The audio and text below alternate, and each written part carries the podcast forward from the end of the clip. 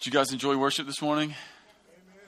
Yeah, it's great having good friends. Uh, that was David Valier and Molly Williams. David is one of the worship leaders at Morning Star in Charlotte. That's where Molly was, but they're with us today because they're, dra- they're traveling across the country. Uh, they're headed to California. Molly is uh, accepted a position at Jesus Culture, and uh, they were like, you know, we're on our way, but we have to come by Kentucky, and so we we were able to receive the blessing there. And if you see them, you know, give them a high five or something before they leave. And uh, the other thing you can do is you can open up your Bibles to Exodus chapter 18. We're gonna we're gonna settle in there for a few minutes this morning. We're going to continue in our series here at the Vineyard called Visionary Leadership. And um, we're going to be talking this morning about how you handle success. We're only going to look at half of chapter 18 this morning. We're going to look at the second half of chapter 18 next week. Uh, I was going to do it all in one week, and I just I couldn't. So we're going to break it up just a little bit. And um, I feel like the Lord has some stuff for us. But before we get there, I want to provide just a little bit of context um, for why we're doing this series and even what I want to share this morning. Uh, the, the, first thing I want to say is that uh, many of you are aware, or maybe you're not, but I feel like we are in the middle of a, a move of the Spirit here at the Vineyard in, and in our region. Uh, I feel like that there's a, a real renewal happening here. And uh, if you wanted to use the revival word, I think you can use that word. And uh, some people would be like, well, this doesn't look like revival. This doesn't feel like renewal, or at least in the ways that I've understood it. And I would say, yes, you are right. And just because you're right that it doesn't look like renewal doesn't mean that it isn't renewal. And uh, I want to put up a scripture this morning to provide a little context. Uh, this is Isaiah 61. These are the first four verses. And the first three verses are what we typically understand to be a renewal or a work of the Spirit. These are the very verses that Jesus preached in his first sermon in Luke chapter 4. It says this The Spirit of the Lord is on me because he has anointed me to bring good news to the poor. We, we oftentimes think of renewal or revival as preaching good news to the poor. It is. And then he says he's, he's sent me to bind up the brokenhearted, to proclaim liberty to the captives, and the opening of the prison doors to those who are bound. These are all things that happened when God's Spirit is working and when there is a renewal. Furthermore, he goes on to say that uh, he wants to grant to those who mourn in Zion to give them beautiful headdresses instead of ashes, and the oil of gladness instead of mourning. Uh, gladness and joy are signs of renewal, as well as a garment of praise instead of a faint spirit or a heavy spirit, that they may be called oaks of righteousness. The reason I'm putting this up here is because historically in the church, we have equated with renewal, revival, and the work of the Spirit with verses 1 through 3, and we have failed to equate renewal and revival with verse 4, but verse 4 is the very thing that's happening in our region. Look at this. It says, They shall build up the ancient ruins, and they shall raise up the former devastations. They shall repair the ruined cities, the devastations of many generations. And I don't know if you're aware of this or not, but Campbellsville is not the same as it was five years ago. There's a renewal happening here, and it's the rebuilding and it's the reformation of a ruined city. Like things are changing. And by this, by, when I talk about a rebuilding of a ruined city, I'm not just talking about in the spiritual sense, I'm talking about in the actual bricks and mortar sense. We, can, we have to stop talking in the spiritual sense if it never breaks into the natural realm. And so, one of the things that's happening right now is, is Campbellsville is quite literally being rebuilt uh, in large part to a lot of the people who are sitting in this room. Uh, to the degree that, that city of officials have even sent me emails saying, What are you teaching at your church? I tell them, I tell them, it's very simple. It's Isaiah chapter 61, all first of all four verses at the beginning, especially verse 4. See, one of the things the Lord wants to do is He wants to expand our understanding of revival and renewal and a work of the Spirit beyond just getting a few people sick, a few people healed who were sick, and a few people saved who were lost. Don't get me wrong. I believe that people who are lost should get saved, and I believe that people who are sick should get healed, and I believe that people who are bound should get free. But if the bound people who get free, and if the sick people who get healed, and if the lost people who get found never take up their call and purpose in God, then verse 4 will never happen. And by the way, if you look closely at this, the very people who do verse 4 are the people who have had uh, the encounter of the Lord in the verse three verses. The broken people are the ones who rebuild the city. It's not the people who have it together, it's the broken people who get healed. It's the lost who get found. It's the poor who hear good news. They're the ones who rebuild the ancient ruins. And so that's what we're experiencing here. Uh, to put it another way, to put it another way, part of what's happening in our region in terms of just like regional renewal and uh, even things that you can see quite practically uh, on Main Street, I would like to say that that is the tip of the iceberg. That's the part you can see, but what you can't see is actually much, much bigger. It's below the surface. You guys understand that an iceberg, you only see a little bit. What's really there is enormous and it's underneath. Well, what's underneath? Well, what's underneath is years of a renewal work that God has been doing here in our city. God has for years been saving the lost. God has for years been healing the sick, and God has for years been freeing the oppressed. People who have a broken spirit, they've been getting mended for years. And because of that, it's beginning to coalesce in a city that looks different. This is all good news, by the way. And I think it's leading somewhere. Campbellsville's not what she used to be, and that's a good thing. But just because Campbellsville is not what she used to be, just because our region is not what, the, what it used to be, uh, I don't believe that it's finished changing either.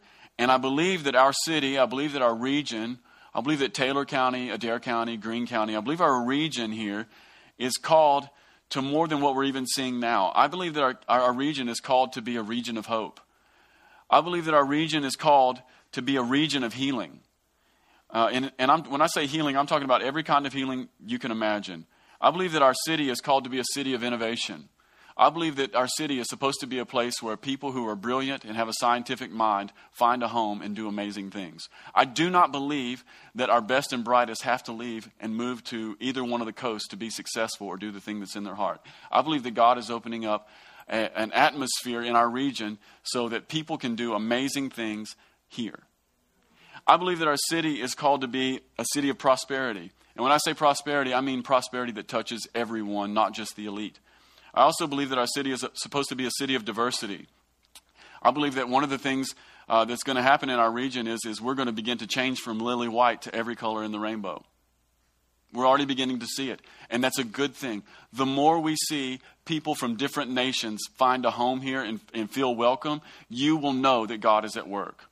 God is always saying, Welcome the foreigner. Welcome, welcome every single person. I believe our region is supposed to be a place of welcome for every nation, every single nation.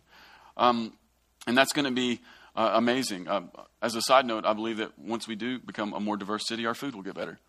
Um, and I'm praying into that. God, would you please bring people from far off places with delicious recipes?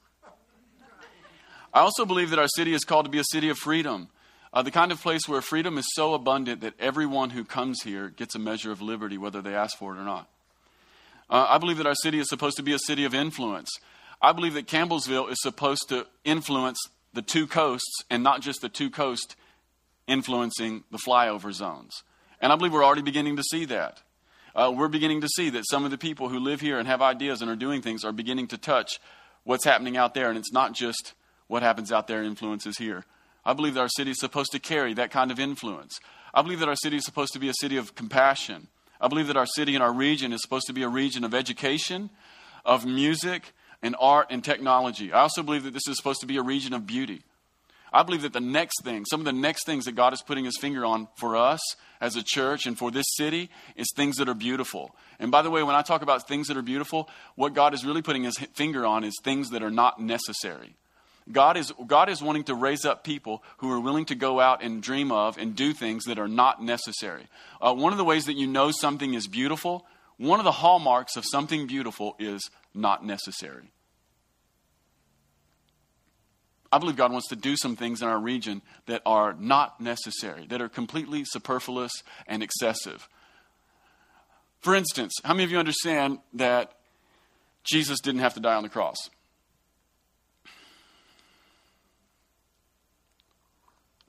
I'll let you think about that for a minute. Jesus didn't have to die on the cross. He did have to die on the cross so that you and I could have a relationship with the Father, so that you and I could know the Father's love. But how many of you understand that nobody in heaven was under a contract and nobody in heaven had to do anything? Jesus went to the cross because he wanted to. The Father worked this thing out because he didn't want to give up on creation. And the, one of the main reasons that the cross is so beautiful is because at the very root of it all, it's something that God didn't have to do. No one was twisting his arm. No one made him do it. He wanted to do it. That's why it's beautiful. It's excessive. One drop of Jesus' blood takes care of everything. God wants to amplify that very thought and he wants to amplify that very worldview of excessiveness and superfluous and, and, and abundance into our community in a billion different ways. And he wants to plant something that's beautiful. Beautiful things are always, at their root, not necessary. I also believe that our city is supposed to be a city of presence where people live with an awareness that God is near, where people are beginning to wake up to the fact that God is not far away and that you don't have to die to meet him. See, I grew up in a culture that said you basically had to die to meet God, and that heaven was heaven was someplace far away, and the only way you got there was by dying. The truth is, heaven is here, it is now, and God is God is with us. This is the message of Jesus. and this is all all of this uh, stuff is why I feel led by the Lord to do a series on visionary leadership. Um, I feel led to do it because of something that the Spirit is already doing, uh, and because our church is filled with leaders.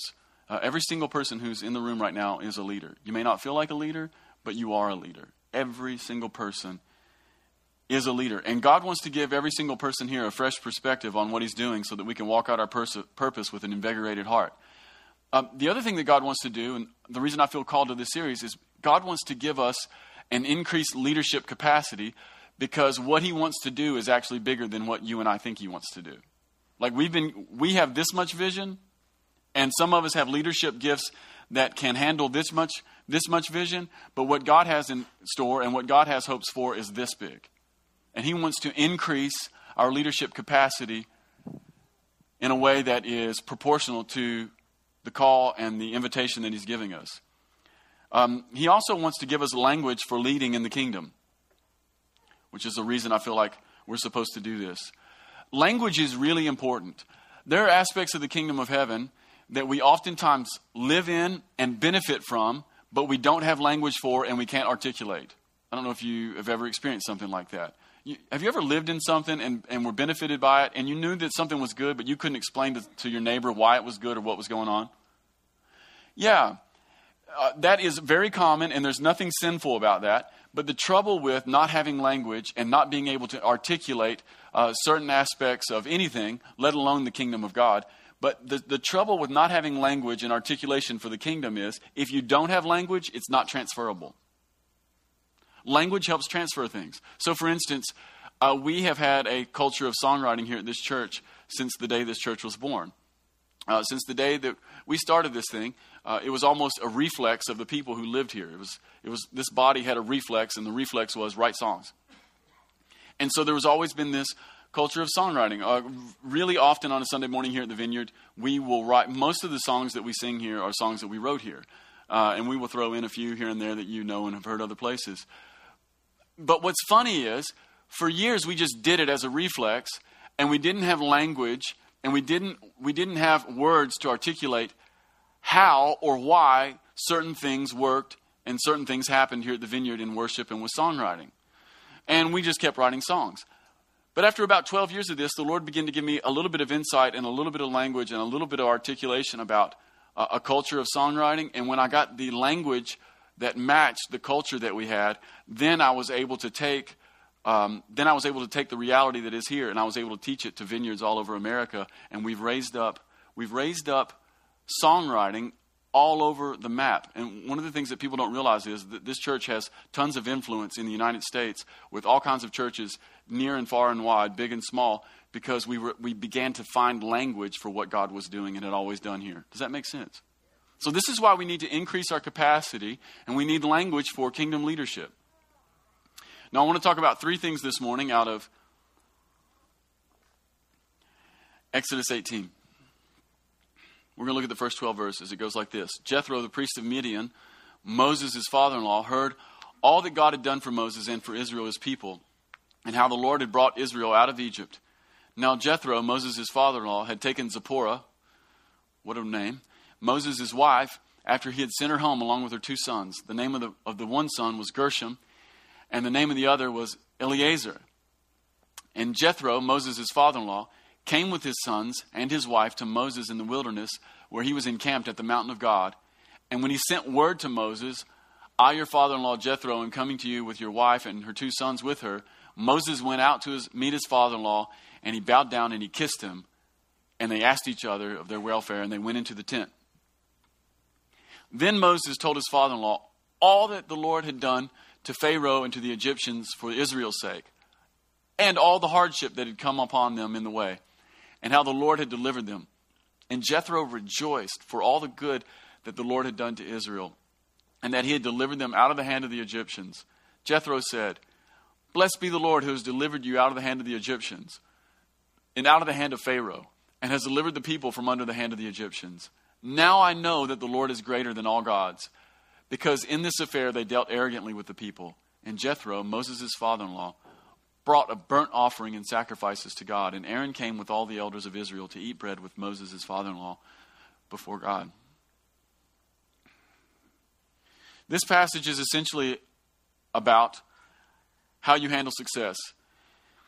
This passage occurs immediately following the children of Israel being miraculously delivered out of Egypt, walking on dry land through the Red Sea and into the desert where they have a cloud by day and they have a fire by night and they have manna in the morning and quail that appear. God is blessing them and He is working on their behalf in remarkable ways. And the first thing I want to talk about this morning is in verse 1. If we can put that back up. This is all about how do we handle success? How do we handle when things are going good? And chapter 18, verse 1, I think has a key for us. It says that Jethro, the priest of Midian, Moses' father in law, heard all that God had done for Moses and for Israel, his people, how the Lord had brought Israel out of Egypt. Now, what's interesting to me is that God had done a thing for Israel, brought them out of Egypt, and Jethro, living in the desert of Midian, ends up hearing about it. And the reason I want to key in on this verse is, is that God had done amazing things, and Jethro ends up finding out about it, living way, way, way, way off. And I think one of the things that the Lord has for us this morning in terms of leadership is He's asking us to learn how to be leaders who don't on, not only just are able to handle success, but He's asking us to be the kind of leaders who can lead without hype and lead without self promotion. One of the things I see here in chapter 18, verse 1, is that Jethro hears about the great things that God has done, but Moses is not the one who had told him. Moses didn't have a PR campaign. Moses didn't have a, ha- uh, didn't have a hype campaign. He didn't have a Twitter. He didn't have a Facebook. And he didn't have an Instagram. He didn't have a YouTube channel. He didn't have a blog. He didn't write anything. But good news ended up getting out. Now, this is really, really important. Really, really important. I, bring it up because it highlights something in Moses' character, which is essential to the kind of leadership that God wants to raise up. There wasn't, there wasn't a smidge of self promotion or hype.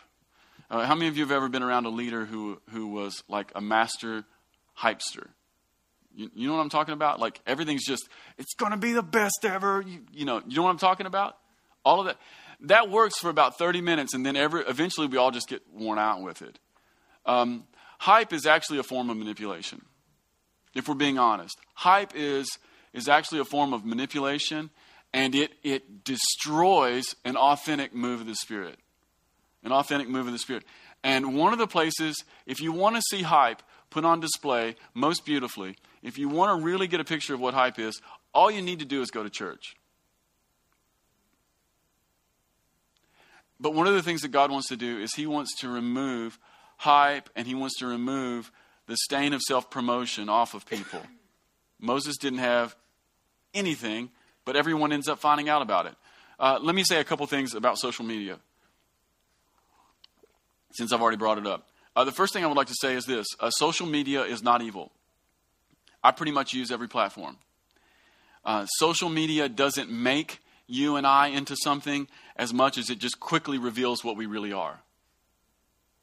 So I don't, I don't really believe that social media is a monster. I believe what it does is it's a window into who we really are. And so if we find monsters, well, we were just monsters before, but it just amplified it, if that makes sense. Uh, secondly, the thing I would like to say is the only reason that the Hebrews didn't Instagram the Red Sea crossing was because they didn't have it. It wasn't because they were morally superior. If, if, if the children of Israel had had an iPhone and had an Instagram account, they would have been walking through like this, you know? And they would have been videoing it, and they would have been hashtag dead Egyptians, hashtag Red Sea, hashtag finally free. So the only reason they didn't do it was because they didn't have it. And the third thing I want to say about social media is this that, that social media for you and I, uh, it's what word of mouth was for them, it's how we tell stories. So it's not evil. The only reason they didn't do it is because they didn't have it. And social media is basically our version of oral tradition and passing along word of, word of mouth. But I bring it up because the scripture gives clear insight to a couple things. And one of the things that we see here in, in chapter 18, verse 1, uh, very simply, is that self promotion and, uh, and a hype machine are not what's needed in order for God's good news to get out far and wide. Like, we don't have to be self promoters and we don't have to be little tiny hype machines in order for good news about who God is to get out far and wide. Uh, the other thing is this you don't need a lot of machinery. You don't need a lot of machinery to get the word out. Uh, if it's real, people will find out. If it's real, you don't have to have a video team, a web guru, or a ghostwriter. If it's real, people will find out. One of the lies that we're being sold right now by wider culture is that we all have a personal brand. You guys ever heard that? Heard about protecting your personal brand? Heard about like the fact that um, one of the one of the ways that people are beginning to view their lives, especially through applications like Instagram, is this is you know Instagram is you putting up your personal brand. So you need to think really carefully about that because is this is who you are. You're selling yourself, and the truth is it's a lie. No, it's not completely. It's not a complete lie. The truth is everybody does have something of a personal brand. But the deception lies in the fact that you and I are much, much more than a personal brand. You and I are beloved sons and daughters. You're, you're not just something to be bought and sold. Uh, you and I are beloved sons and daughters. Uh, you and I are more than our victories. You and I are more than our best day. You and I are more than our successes, and you and I are more than what we've overcome. And not only that, but you and I are actually more than our failures and our meltdowns. That's part of the lie that, that personal brand ideology wants to sell you. They want to sell you on the fact that you're a product. I'm here to tell you you're not a product, you're a person, and you're highly valued and treasured by God. And if you settle for the narrative of I'm a product, then everything everything we do becomes basically we just become peddlers. We become peddlers of our personal kingdom and we become manipulators, desperate to show how people how awesome we are. And there's nothing that turns people off not only to ourselves, but turns people off to church and turns people off to Jesus more than manipulation, trying to sell me something. It's interesting to me in this scripture that Moses just keeps busy with his call, leading the people, and promotion was the work of the Lord. Uh, if you don't get anything else this morning, I want you to grab this. Promotion is the work of the Lord. Uh, not only that, but I want you to know this as well uh, that the Lord loves to promote people. He loves to pull people out of obscurity and put them into a place of honor. He loves to pull people out of nowhere and put them somewhere. He loves to be a champion for nobodies. He loves it. And we have a hard time believing that because sometimes the Lord's processes are slow, but the Lord is a champion and the Lord is a promoter. And all real promotion comes from Him. So, for instance, David, young David, when the prophet comes to the house looking for a king. He says, Bring me your sons to Jesse, and Jesse invites every single person in his house except for David. David was the most overlooked, but who did the Lord want? He wanted David. Why? Because the Lord loves to give people promotion. Promotion comes from the Lord.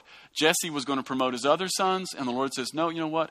I'll take the son that you're not even thinking about, the one that's so insignificant in your own eyes you don't invite him to dinner.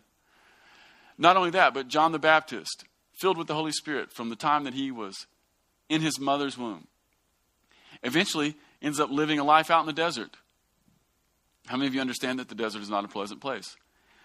Not only did John the Baptist live his life in the desert, but he wore terrible clothes and he ate terrible food. And so going and hanging out with John the Baptist was not fun. And then to make matters worse, he decided he would start his ministry in the desert with terrible food and awful clothes. Except the scripture says that all of Israel went out to see him. Well, how did that happen? The Lord promoted him. The Lord loves taking people who are in the desert, the people who are at the bottom, and people who are obscure, and putting them on display. And not the least, we have to consider Jesus as well, who was born in a good for nothing town like Nazareth. Promotion comes from the Lord. Um, for you and I, because we live in a super connected, internet everything kind of a day, where every single thing gets videoed and everything is doctored and everything is edited to make us look like models in magazine ads.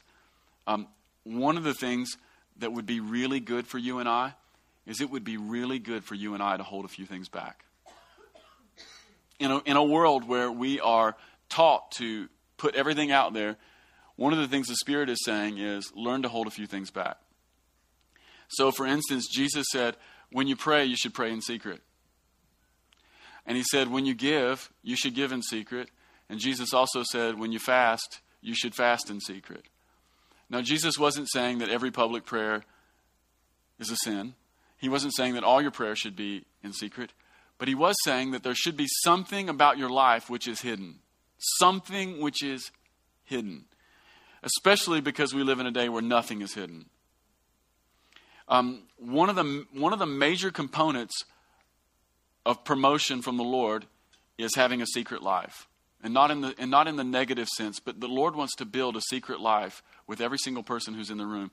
And people who learn how to pray in secret, give in secret, fast in secret, and even just do good works and keeping some of them completely hidden in secret and off of anyone's radar, the Lord begins to promote that person. Because one of the things that happens is, is the person who can trust secrecy is really saying, God, I really believe that promotion comes from you.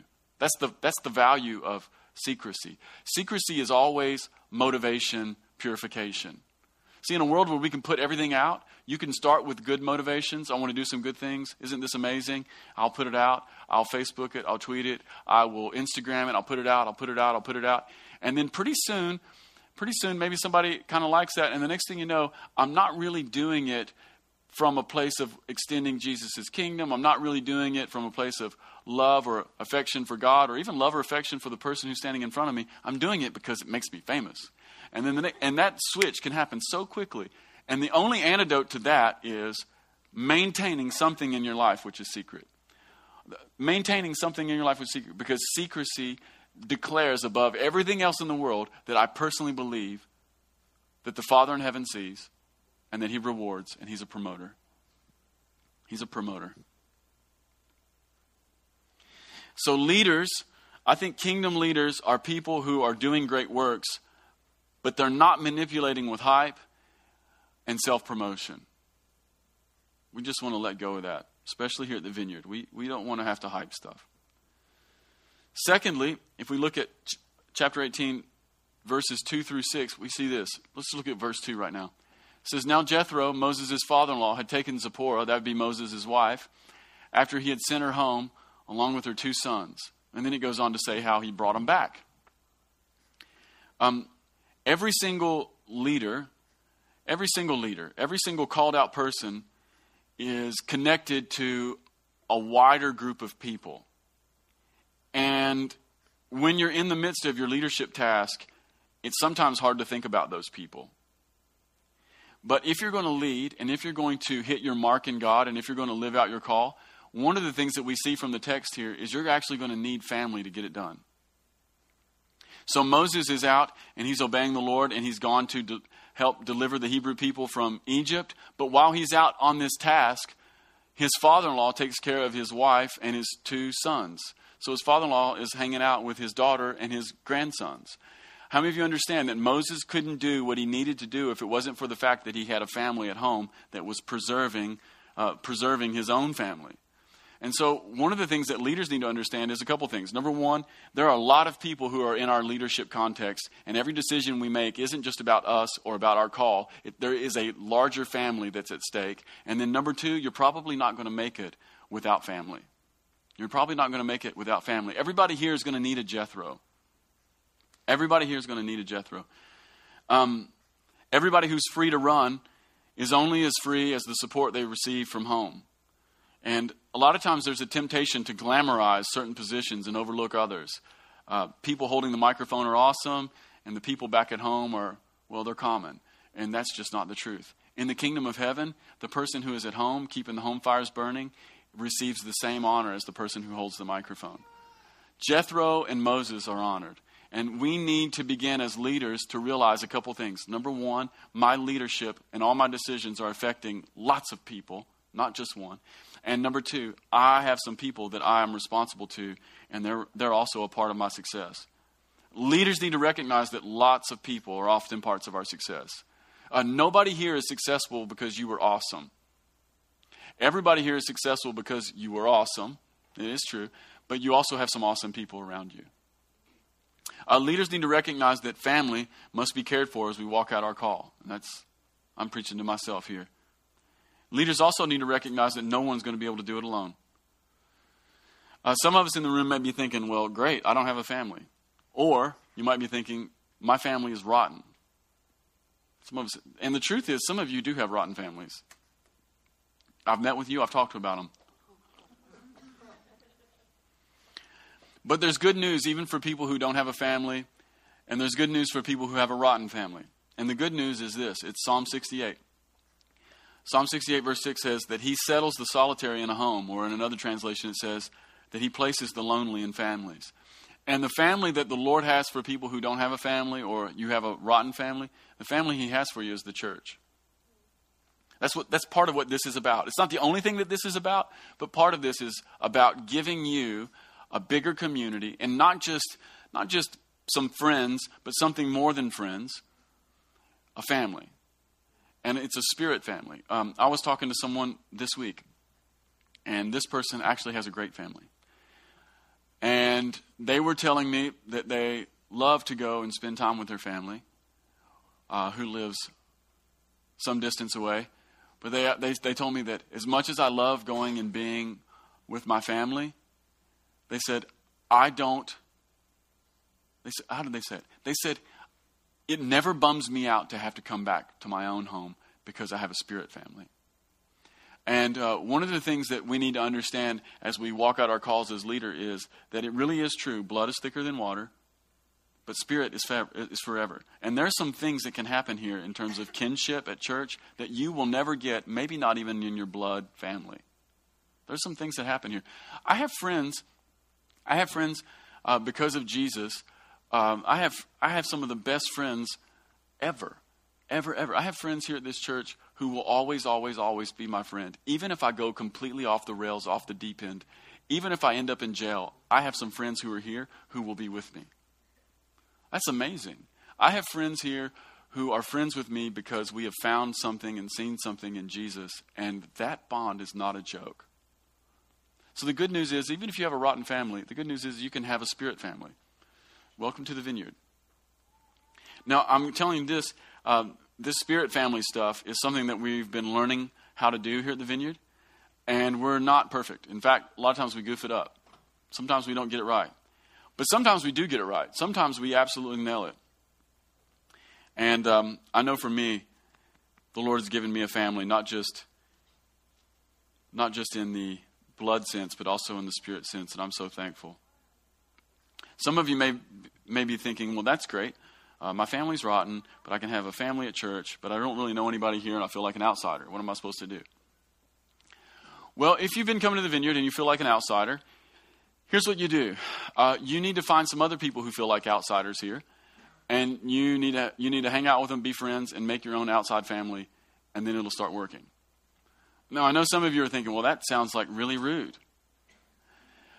It's actually not rude, it's actually just the truth. Uh, one of the ways that you get in here at the vineyard is you might have to go find a couple more outsiders and just decide to be friends with them, and something amazing will happen. And here's why. Because some people at the vineyard here, they've been here long enough that they probably don't even have room for another friend.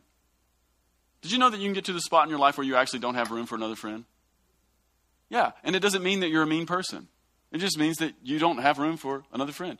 In fact, sociologists say that a person can only maintain about 12 meaningful relationships in their life at any one time, which is very interesting. How many disciples did Jesus have?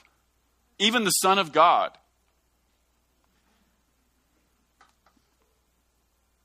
Right? So I'll just go ahead and put this out there. This church can be a family for you. You may have to find some outsiders. And the truth is, I probably don't have any room in my life for another best friend. I don't. There's, there's almost no chance that somebody here is going to become my best friend. I've got like three or four best friends, and my best friend quotient is filled. But you could probably meet somebody else here who needs a best friend, and it, w- it could change your life. You've probably never heard a pastor talk that honest, have you? This is part of the non hype machine. This is the non hype machine. I'm not going to manipulate you. So, what do you do? If you feel like an outsider, well, then find some other people here who feel like outsiders and begin to build life together. Uh, the second thing you can do if, if you feel like an outsider is you can just start serving here at the church. One of the ways to get into the family is just doing what the family does. Find a place, just start serving. There's plenty of stuff that needs to be done here. Just start serving. You may not be a Moses, but you could be a Jethro. Nobody here can be Moses all the time, but everybody here can be a Jethro at any time. And Moses and Jethro were connected forever. Why? Because Jethro served Moses. You want in? Become a Jethro. Thirdly, this morning, um, I want to share something here for a few minutes that may sound like a contradiction to what I've been sharing up to this moment. We'll look at verses 8 through 12. It says, Then Moses told his father in law all that the Lord had done to Pharaoh and the Egyptians for Israel's sake, and all the hardships that had come upon them in the way and how the Lord had delivered them. One of the things that we need to do as leaders is we need to become better storytellers. It's interesting to me that in verse 8, that when Moses and Jethro meet, Moses does not preach a sermon on the goodness of God to Jethro. How awkward would it be if Moses had preached a sermon to one person? you ever had somebody do that to you? I have. It's terrible. What he did, though, was he told him the story. He told them the story. Everything that the Lord had done. And then all of these amazing things happened for Jethro. It says that Jethro rejoiced for all the good that the Lord had done. And then Jethro begins to declare worship. Blessed be the Lord. And then Jethro comes into a greater sense of community because he ends up breaking bread with all the Israel's with all of Israel's elders. This is really interesting. All of this because of story. See, one of the things that you need to know about human beings is that human beings are story form cre- creatures. We are always, constantly looking for the bigger narrative. It's the reason why we, we're looking for how our lives intersect with one another. Um, what do you say when you meet a new person? Like if you've never met a person and you, you're, just, you're just meeting them for the first t- time across the table. What's, what, do we, what do we always ask people? Where are you from? What's your name? And then thirdly, what do you do for a living? All of those questions highlight the fact that we're looking for all the ways in which their story might be related to my story. See, stories are extremely powerful, extremely powerful. And so Moses sits with Jethro and he tells him all that God had done. Uh, there is power in a testimony. There is power in a testimony. We can never, ever lose touch with that. And I want you to also notice in verse 8 that Moses didn't leave the hard stuff out. Look, he says, and all the hardship that had come upon them. You and I need to get connected to the story that we, that we carry that's unique to us. Everything that God has done for us. God has done amazing things for everybody in this room. We may be aware of it, we may not be aware of it, but God has done stuff to for us. And we need to be we need to begin to share that with some people. And when we share our story, don't leave out the hard stuff. In fact, the hard stuff is probably what's going to mean most to the person. It's I, I, know that the stories that have impacted me the most have been the stories that have come from people who have endured incredibly difficult situations, maintained their faith, and seen God move in their lives. That's the, that's the most important part. One of the things that God wants to do here is He wants to raise up leaders here at the vineyard who are better storytellers. At the end of the day, a story will get you further than just about anything else. It brings joy, it brings worship, and it brings community.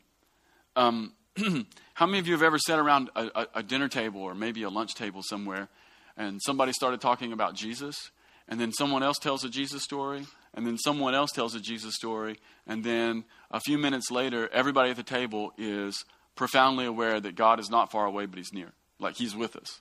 All of a sudden, I just became aware of God. Anybody had that experience? Why? Why? Because God will always honor the telling of his story. Like he will always honor that. He, he comes with his presence. It's one of the best ways to get the presence of God is just start telling God stories. All of a sudden, we'll become aware of it. A few years ago, uh, we're sitting at my house. There's probably, I don't know, a dozen people. And we've got this long kitchen table, and you can get about 12 people around it. and we're just sitting there. And the point of the night was not to tell Jesus stories, but someone, someone went and told a Jesus story and then someone else went and told a Jesus story. And then someone else told a Jesus story. And then after we got about four Jesus stories deep, joy just kind of hit the room. And this is at my house. It's not a church meeting, but joy hit the room. And bless her heart, one, one girl fell out of her chair and she started rolling around laughing. Which, when I tell you that's part of the story, you, you probably think, well, that's ridiculous. But in the moment, it wasn't ridiculous at all. In fact, a few people fell on the floor and started laughing. It was actually a tremendously fun time. I highly recommend it. Not only did one girl fall on the floor laughing, but she actually somehow managed to get the, my front door open, and she rolled laughing out of my house, onto the porch, down my stairs, and into my yard. And you think, what in the world would cause somebody to become so overcome with joy that they couldn't stand up and they start rolling around somebody's house, out of their house, onto the porch, down steps, and into the grass? A really good Jesus story. That's what. A really good Jesus story will flip you out. And everybody here has a good Jesus story. Everybody here. Everybody who believes Jesus is a good Jesus story. Some of us think that the only testimonies that are powerful are the, are the really crazy ones, like from people who used to be like drug addicts and pornographers and everything else. No, listen, even if you think that your testimony is really tame, there is power on it that can release joy, worship, and a greater sense of community. We need to get connected to that. We need to get connected to that. And I know that some people in the room are thinking, this is crazy, Adam. I thought you were just telling us a minute ago that we were supposed to keep things secret. And now you're saying, tell the story. You might be thinking, well, what do we do? Well, the answer is yes. The answer is yes. You should keep some things secret, and you should also tell the story. Let me, of, let me add just one bit of nuance that I think ties all these sections together.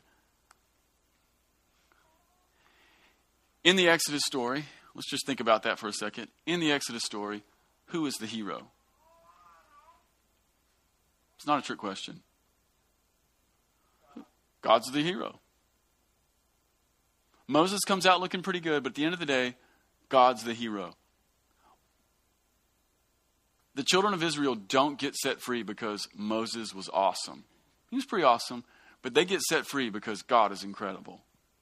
So, one of the things that we need to work on as we begin to tell our story, this is the bit of nuance, is we need to not only hold some things back and keep some things that are absolutely secret, but when we're telling stories, we need to look for ways to make God the hero of every story.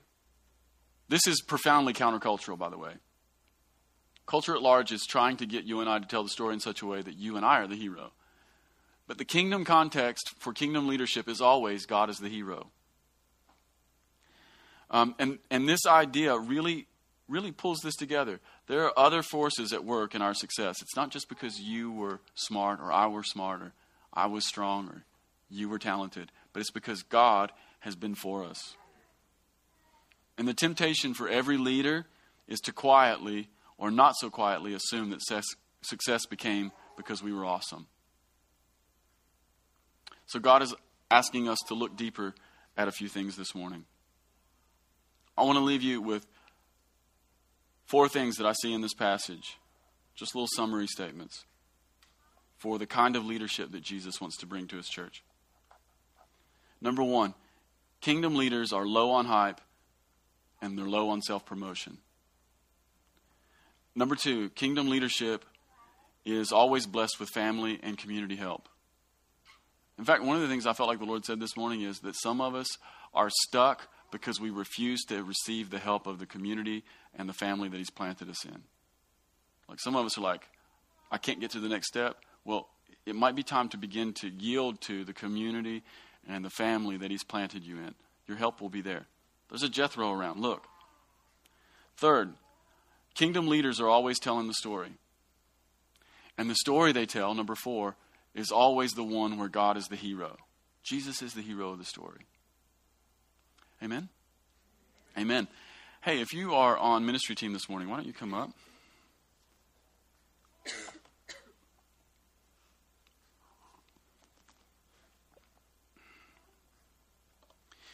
Why don't you guys stand up? I want to pray for you before we leave.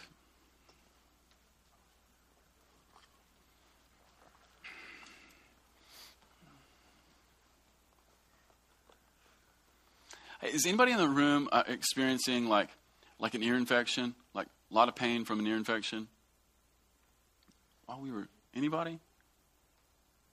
Okay, yeah, we, we want to pray for you.